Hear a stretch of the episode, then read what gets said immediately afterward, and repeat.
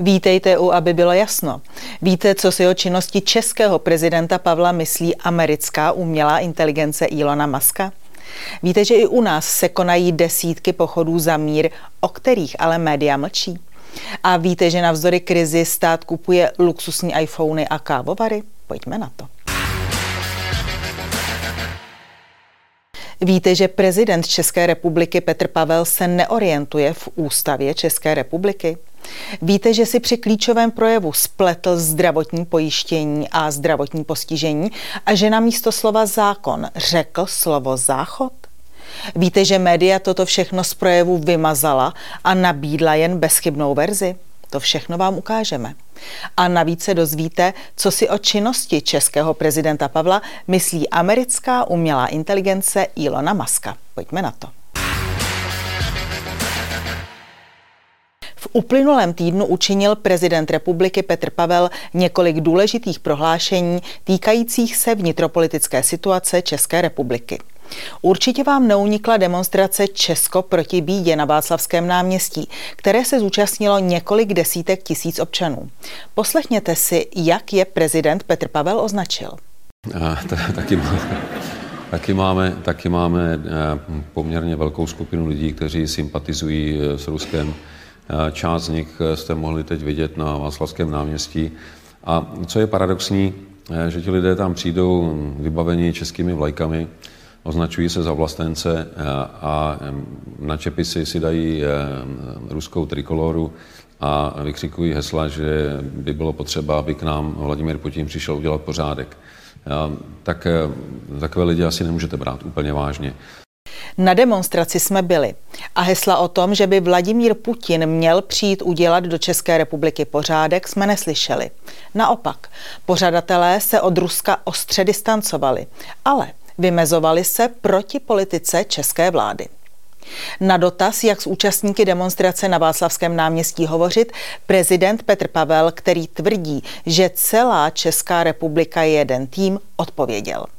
No, s těmi, kteří byli teď na demonstraci, už by asi nemělo smysl moc eh, hovořit, protože eh, ti tam eh, přišli s tím, že nechtějí naslouchat. Oni chtějí bořit. A to, je, to, už je, to už je jiná emoce. S kým ovšem podle prezidenta Pavla smysl mluvit má, jsou ti, kteří na Václavské náměstí nepřišli. Prezident v této souvislosti kritizoval špatnou komunikaci vlády, která může být živnou půdou pro dezinformace. A dosáhnout toho, aby další lidé na náměstí nepřišli, může vláda podle prezidenta Pavla právě komunikací. Tak s tou komunikací musíme začít hned.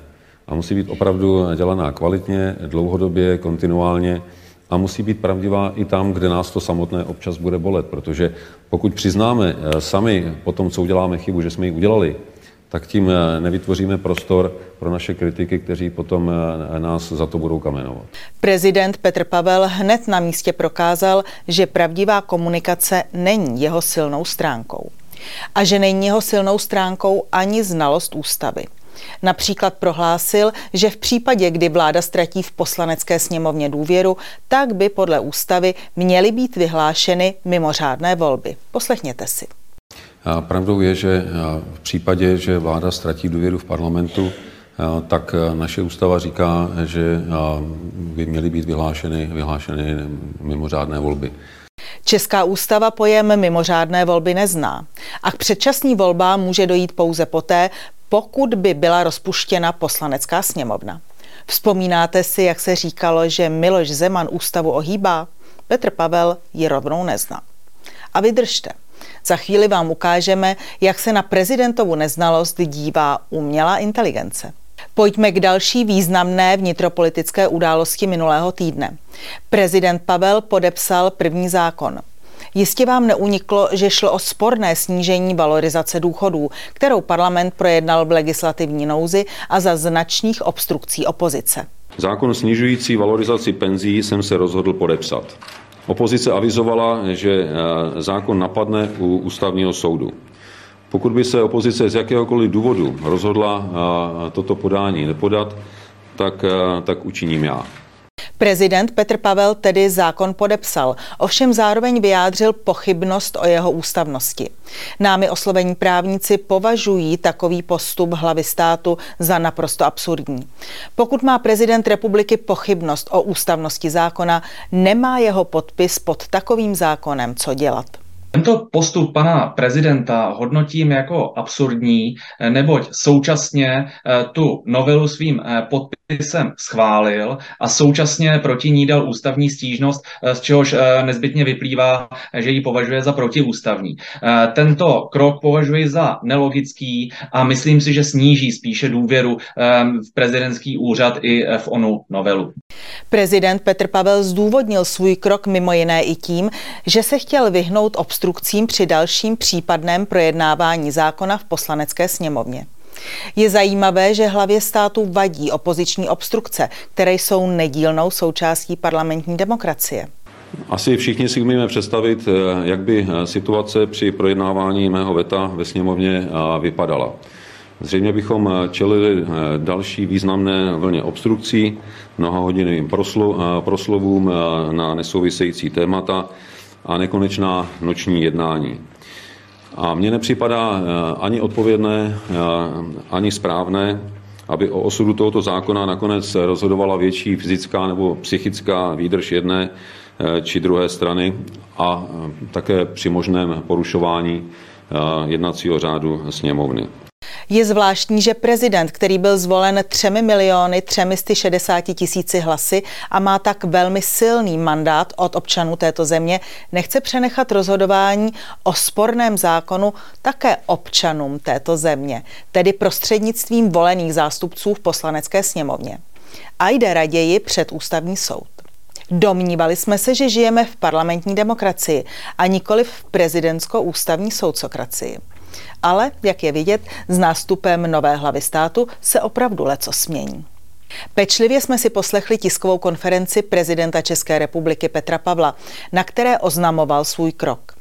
A ačkoliv se nám v kampani představoval jako klidný a rozhodný člověk, musíme skonstatovat, že se dopouštěl bezduchého blábolení. Nebo nevěděl, co čte a problematice nerozumí. Jeho slova jsme si museli poslechnout několikrát, než jsme si dovolili tento soud vyslovit. Ale je to realita. Poslechněte si. A tím třetím hlavním důvodem je, že by bylo velice nesolidární, aby důchody rostly výrazně rychleji, když dnes rostou příjmy i jiných skupin které jsou ohroženy. A to jsou samoživitelé, lidé se zdravotním pojištěním, případně mladé rodiny s dětmi. Ve stanovisku prezidenta republiky, které bylo následně otištěno v médiích, je tato nesmyslná věta velmi modifikovaná. A smysl na rozdíl od přímé řeči prezidenta dává. Podívejte se. Média píší, bylo by nesolidární, aby důchody rostly výrazně rychleji, než dnes rostou příjmy jiných skupin ve společnosti, často také sociálně ohrožených, jako jsou například samoživitelé nebo mladé rodiny s dětmi. Co by se na politické scéně dělo, když by se takto nesmyslně vyjádřil Miloš Zeman a navíc by si pletl zdravotní pojištění se zdravotním postižením? To by bylo řečí o aktivaci článku 66 ústavy a o jeho kognitivních schopnostech. Ale to ještě není všechno. Poslechněte si, co považuje hlava státu za významné. A to nejdůležitější eh, jsem si nechal nakonec, a sice to, že eh, celé to bolestivé a emocionální projednávání záchoda, eh, pardon, zákona o snížení valorizace je vlastně ve srovnání s tím, co máme před sebou, jenom pouhou epizodou. Takže slyšeli jsme dobře. Hlava státu si plete zákon a toaletu. Vzpomínáte, co se dělo v médiích, když Andrej Babiš řekl místo motýly motýle? Dnes o přeřeku hlavy státu média mlčí a zveřejňují jen cenzurovanou variantu projevu. V přepisu vystoupení například na serveru i dnes přeřeknutí úplně chybí. Poslechněte si jej proto ještě jednou. A to nejdůležitější eh, jsem si nechal nakonec, a sice to, že eh, celé to bolestivé a emocionální projednávání záchoda, eh, pardon, zákona o snížení valorizace je vlastně ve srovnání s tím, co máme před sebou, jenom pouhou epizodou.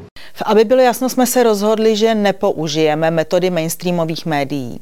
Kdyby nešlo zrovna o novináři oblíbeného Petra Pavla, tak by takzvaně nestraná média o přeřeku hojně referovala. A karikatura politika s hlavou v toaletě nebo uprostřed toaletního prkénka by byla patrně to nejmenší. Urážky a znevažování by éterem určitě jen létaly. Teď je ticho. Požádali jsme o zhodnocení dnes tolik oblíbenou umělou inteligenci, Chat GPT. Jak tedy produkt firmy Ilona Maska hodnotí výroky českého prezidenta? Poslechněte si. Prezident mluvil o schvalování záchoda na místo schvalování zákona. Je velmi nepravděpodobné, že by prezident chtěl zaměnit slova zákona a záchoda úmyslně a záměrně je používal výměně. Pokud toto tvrzení skutečně zaznělo v médiích, pravděpodobně se jedná o nedorozumění, nesmyslný vtip nebo jinou formu zmatení slov. Prezidenti obvykle pečlivě volí svá slova, když hovoří veřejně nebo v oficiálním kontextu a toto chování by bylo zcela neobvyklé a nevhodné. Ale český prezident to opravdu řekl. Pokud jste mi nyní poskytl další informaci, že se skutečně jedná o výrok konkrétního prezidenta a není to jen nedorozumění či vtip, potom musím říci, že toto chování by bylo zcela nevhodné a neodpovědné z úst prezidenta. Prezident je představitelem státu a má velkou odpovědnost za svá slova a chování, zejména když hovoří veřejně nebo v oficiálním kontextu. Pokud opravdu zaměnil slova zákona a záchoda výměně, může to naznačovat, že nemá dostatečnou úctu k ústavnímu pořádku a právnímu systému své země, což což by mohlo mít negativní dopad na jeho schopnost vykonávat své úřadování. Prezident také hovořil o lidech se zdravotním pojištěním, namísto o lidech se zdravotním postižením. Pokud je to pravda, pak to zní jako chyba v mluvení, která se může stát i zkušeným řečníkům. Avšak, jak jsem zmínil v předchozí odpovědi, prezident je představitelem státu a jeho slova mají velký význam a váhu. Proto je důležité, aby měl prezident pečlivou kontrolu nad tím, co říká, a aby byl schopen vyjadřovat se přesně a jasně, aby nedocházelo k nedorozuměním nebo k narušení důvěry v jeho schopnosti vykonávat své úřadování. Pokud se jedná o opakované chyby v mluvení, může to naznačovat nedostatečnou pozornost k důležitým tématům a problémům, což může mít negativní dopad na vztahy s veřejností a schopnost prezidenta plnit své povinnosti. Prezident dále v rozhovoru řekl, že podle ústavy České republiky musí po vyslovení nedůvěry vládě následovat předčasné volby. To v České ústavě však není. Máte pravdu, Česká ústava přímo neuvádí, že po vyslovení nedůvěry vládě musí následovat předčasné volby. Je důležité, aby prezident měl přesné znalosti ústavy a zákona a aby veřejně vyslovované informace odpovídaly skutečnosti. Pokud prezident poskytuje nesprávné informace, může to vést k nedorozuměním a spochybnění jeho schopností vykonávat své úřadování. Tolik tedy k prvním vnitropolitickým výrokům prezidenta České republiky Petra Pavla Maskova umělá inteligence. Tak co? Jak hodnotíte výroky českého prezidenta vy s inteligencí lidskou? Víte, že i v České republice proběhly jen v březnu desítky pochodů za mír a stále pokračují? Víte, že občané se bez pódií a politiků spontánně organizují a hlasitě veřejně na náměstích volají po míru? A víte, že matky nahlas říkají, že odmítají vládní politiku a že se nechtějí dožít toho, aby jim v náručí umírali děti? Pojďme na to. Všimli jsme si, že v českých a moravských městech a obcích zvedá hlavu skutečná občanská společnost. Nemá oporu v neziskových organizacích spojených se státem. Nepodporuje je ani milion chvílek pro demokracii, ani třeba člověk v tísni. Občané začali v českých a moravských městech spontánně organizovat pochody za mír. A média ta o nich samozřejmě téměř neinformují. Z dostupných informací vyplývá, že pochody začaly 3. března v jeho českém táboře a mají vyvrcholit 1. dubna rovněž v táboře, a to velkou velikonoční demonstrací za mír. Pod titulkem českých pochodů za mír je bez pódia, bez politiků, jenom my lidé. A občané se toho skutečně při organizování pochodů drží. Webová stránka, která dává návod, jak takový pochod za mír zorganizovat, uvádí, cituji, mír není pouhým nedostatkem války, ale stavem, ve kterém můžeme žít bez obav o naší bezpečnost. Mír se nedá dosáhnout jen prostřednictvím diplomatických jednání, ale vyžaduje to úsilí každého z nás. Proto se k vám obracíme s výzvou, abyste se přidali k našemu úsilí o mír. Sami nemůžeme nic dokázat, ale společně můžeme změnit svět k lepšímu. Konec citátu. Webová stránka www.pochodmiru.cz také obsahuje návod, jak pochod zorganizovat, jak ho zpropagovat a jak ho nahlásit na městském úřadě nebo magistrátu. Rovněž na ní lze najít petici za mír, která vyzývá vládu České republiky, aby okamžitě zastavila veškeré kroky, které ohrožují mír v Evropě i ve světě a zatahují Českou republiku do války. Lidé v petici za mír vyjadřují vážné obavy o budoucnost naší vlasti i o životy a zdraví dětí a vnuků. Výzva pořádat podobně jako na Slovensku české pochody za mír evidentně padla na úrodnou půdu. Občané se zcela spontánně organizují, pořádají pochody za mír v různých městech v Čechách a na Moravě, zpívají při nich písně a československou hymnu. Svá videa soustředují na stránku České pochody za mír. Podívejme se do březnových měst. Nejprve Ostrava a Opava.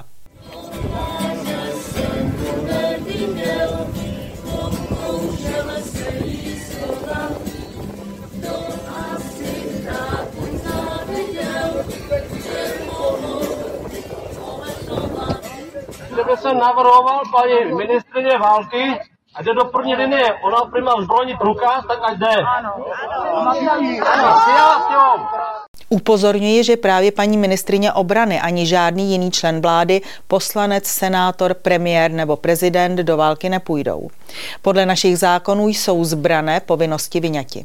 Podívejme se nyní do Českých Budějovic a do Kolína. I tam zněla československá hymna.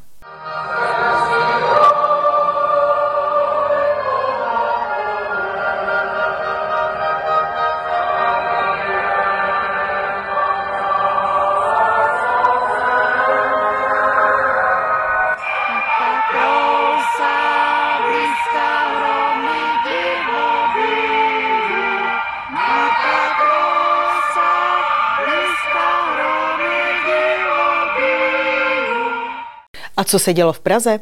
Zde zněla slova o nutnosti nápravy mezilidských vztahů a o respektu k názoru druhého. Napravme mezilidské vztahy, začněme se k sobě chovat slušně, míru milovně a respektujme, tolerujme názor někoho jiného. Tato akce není pro ruská, není ani pro ukrajinská. Tato akce je čistě československá. Proti politice vlády se vyjadřovali občané i v Hodoníně a v Brně. Zaznělo, že se nechtějí dožít toho, aby jim kvůli rozhodnutí vlády umírali v náručí jejich děti. V Brně vystoupila matka dvou dětí se slovy, že raději půjde na 20 let do vězení, než aby takovou politiku vedoucí k válce podporovala. Mám opravdu strach, že opravdu ti nahoře nás do toho tlačí ty naše děti do těch mlínků na maso, nás do těch mlínků na maso a je to strašná věc. Tak co myslíte? Bude vláda naslouchat i této části občanské společnosti? Nebo se od pěti koaličních kruhů a jim zpřízněných médií dozvíme, že jsou to proruští šváby, cimírové nebo hloupá jelita? Víte, že v době krize se na ministerstvech kupují drahé iPhony a kávovary? Víte, že platíte i vstupenky do zábavního parku pro rodiny zaměstnanců Ministerstva obrany?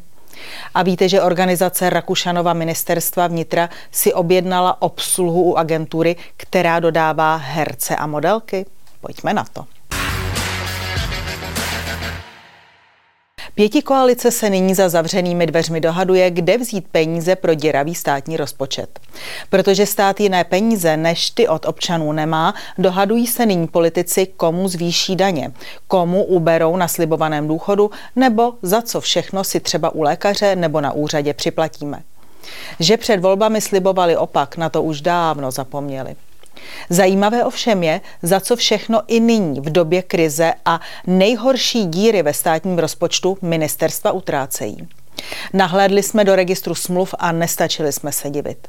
V době, kdy se snižuje valorizace důchodů a vláda mluví o nutnosti úspor, ministerstva utrácejí jako divá.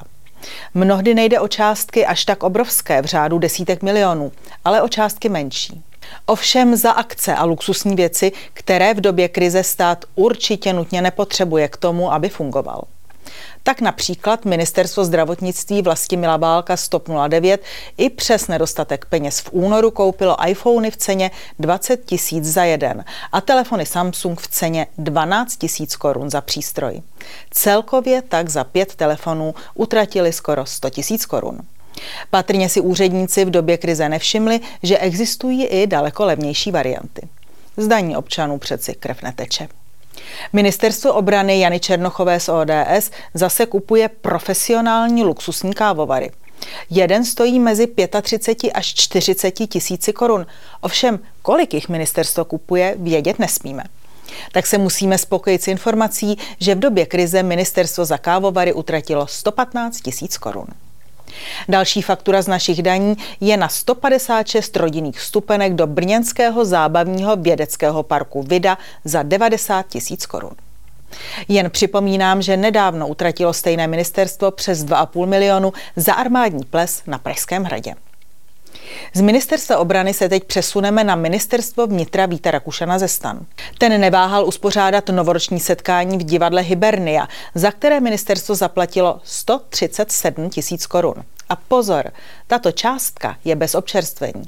Kolik stál avizovaný raut, se nám ve smlouvách nalézt nepodařilo. Co jsme ale nalezli, je objednávka, kterou jedna z organizací Rakušanova ministerstva objednala služby, víte u koho? U castingové agentury, která zajišťuje herce, modely a modelky pro reklamu, film a focení. A víte, co si objednala? Obsluhu na cateringu. Za téměř 150 tisíc. Platíme všichni. Tak co myslíte? Začne vláda s úsporami u sebe? Zatím to tak nevypadá.